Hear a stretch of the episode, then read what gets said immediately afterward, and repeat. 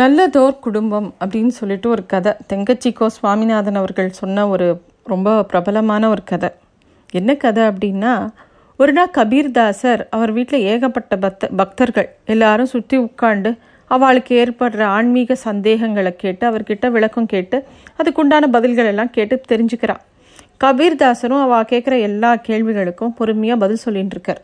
அப்படியே அன்னைக்கு முழுக்க நடந்து கடந்து போகிறது விளக்கம் கிடைச்சவாலாம் வாவா வீட்டுக்கு அவரை சேவிச்சுட்டு கிளம்பி போகிறார் சாயந்தரம் ஒரு அஞ்சு மணி இருக்கும். ஒருத்தர் மட்டும் அங்கேயே உட்காந்துருக்கார் எழுந்தே போகலை.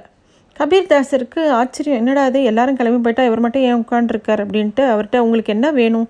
அப்படின்னு கேட்குறார் அந்த ஆள் மெதுவாக கொஞ்சம் சொல்ல என்ன சொல்கிறதுன்னு தெரியல. தயக்கமாக இருக்கு அவருக்கு.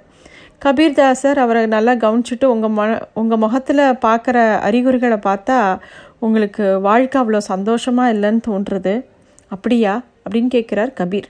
வந்தவருக்கு ஒரே ஆச்சரியம். அப்படித்தான் எனக்கும் என்னோட மனைவிக்கும் இல்லை என் வீட்டில் இருக்கக்கூடிய மித்த எல்லாருக்கும் எப்போ பார் சண்டை வருது?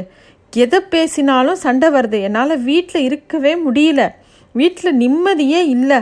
எனக்கு என்ன செய்யறதுனே தெரியல. அப்படின்னு சொல்லி ரொம்ப கவலையாக பேசுகிறார் கபீர்தாசர் பார்த்தார். சரி கொஞ்ச நேரம் இங்கேயே இருங்க. யோசனை நானும் பண்ணுறேன் உங்களுக்கு என்ன பண்ணணுங்கிறத நான் சொல்கிறேன் அப்படின்னு சொல்லிட்டு வீட்டுக்குள்ளே போகிறார் வீட்டுக்குள்ளே போயிட்டு பெரிய நூல்கண்டு ஒன்று கொண்டு வரார். அதை வச்சுண்டு நல்லா வெளிச்சத்தில் உட்காந்துக்கிறார் உட்காந்து அந்த நூல்கண்டில் இருக்கிற சிக்கலெல்லாம் பிரிக்கிறார். அந்த பெரிய நூல்கண்டு ஒழுங்காகவே இல்லை. அதில் ஏகப்பட்ட சிக்கல். அந்த சிக்கல்லாம் ஒவ்வொன்றா பிரிச்சுட்டே இருக்கார். நல்ல வெளிச்சமான இடத்துல தான் உட்காண்டிருக்கார் இருந்தாலும் உள்ளே இருக்கிற மனைவியை பார்த்து கபீர்தாசர் இங்கே ஒரே இருட்டாக இருக்கு. விளக்க கொண்டு வா. விளக்கேத்தின் வா. அப்படிங்கிறார். அந்த அம்மாவும் ஒரு விளக்கை ஏற்றின்னு வந்து கபீர்தாசர் பக்கத்தில் வைக்கிறா இவ்வளோ வெளிச்சமாக இருக்கே இந்த நேரத்தில் எதுக்கு விளக்குன்னு அவள் எந்த வார்த்தையும் கேட்கல அவர் கேட்டார் அவள் கொண்டு வந்து வச்சுட்டா. பேசாமல் கொண்டு வந்து வச்சுட்டு அவள் பாட்டுக்குள்ளே போயிட்டா. கொஞ்ச நேரம் கழித்து அந்த அம்மா ரெண்டு டம்ளரில் பால் கொண்டு வந்து அவர் முன்னாடி வச்சுட்டு போகிறான் ரெண்டு பேரும் அதை எடுத்து குடிக்க ஆரம்பிச்சாங்க. அதாவது கபீர்தாசரும் அவர்கிட்ட தன்னோட பிரச்சனைக்கு தீர்வு கேட்க வந்த அந்த ஆளும் ஆளுக்கு ஒரு டம்ளர் பால் எடுத்து குடிக்கிறாங்க. வந்தவர் அது குடித்த உடனே முகம் சுருங்க ஆரம்பிச்சிடுது ஏன்னா அவரால் அந்த பாலை குடிக்கவே முடியல. என்ன காரணம்னா அந்த அம்மா பாலில் சர்க்கரைக்கு பதிலாக உப்பை போட்டிருக்கா. ஆனால் வந்தவர் மெதுவாக கபீரை பார்க்குறார். கபீர் எதுவுமே பண்ணலை. அவர் பாட்டுக்கு அந்த பாலை நன்னா பேசாமல் சாதாரணமாக எந்த சலனமும் இல்லாமல் குடிக்கிறார். அவர் வீட்டுக்குள்ளேருந்து வந்த அந்த அம்மா பாலுக்கு சக்கரை போதுமா? இன்னும் வேணுமா? அப்படின்னு அவ கேட்குறா போதும் இதுவே சரியா இருக்கு அப்படின்னு கபீர் சொல்கிறார் எதிரே இருக்கிறவருக்கு ஒரே ஆச்சரியம். ஒன்றுமே சொல்லலை. அவர் பாட்டுக்கு இதை கவனிச்சுட்டே இருக்கார் கூடவே தான் கேட்ட கேள்விக்கு கபீர் தாசர் இன்னும் பதிலே சொல்லலையே அப்படின்னு அவருக்கு ஒரே கவலை. அதனால் மெதுவாக நான் கேட்ட கேள்விக்கு இன்னும் நீங்கள் பதில் சொல்லலையே அப்படின்னு திருப்பியும் கபீரை பார்த்து கேட்குறேன் க கபீர்தாசர் சொல்கிறார் நாங்கள் நீங்கள் இருக்கிறத மறக்கவே இல்லை. நீங்கள் கேட்ட கேள்வி எல்லாமே எனக்கு ஞாபகம் இருக்குது இப்போ நான் இப்போ என் மனைவிக்கு என்ன பதில் சொன்னேனோ அதுதான் உங்களுக்கும் பதில். யஜுர்வேதம் என்ன சொல்கிறது தெரியுமா? எந்த குடும்பத்தில் கணவனும் மனைவியும் ரொம்ப ஒத்துமையாக இருக்காளோ எந்த குடும்பத்தில் எல்லாரும் ஒத்துமையாக இருக்காளோ அந்த இடத்துல தான் பகவான் இருப்பாராம்.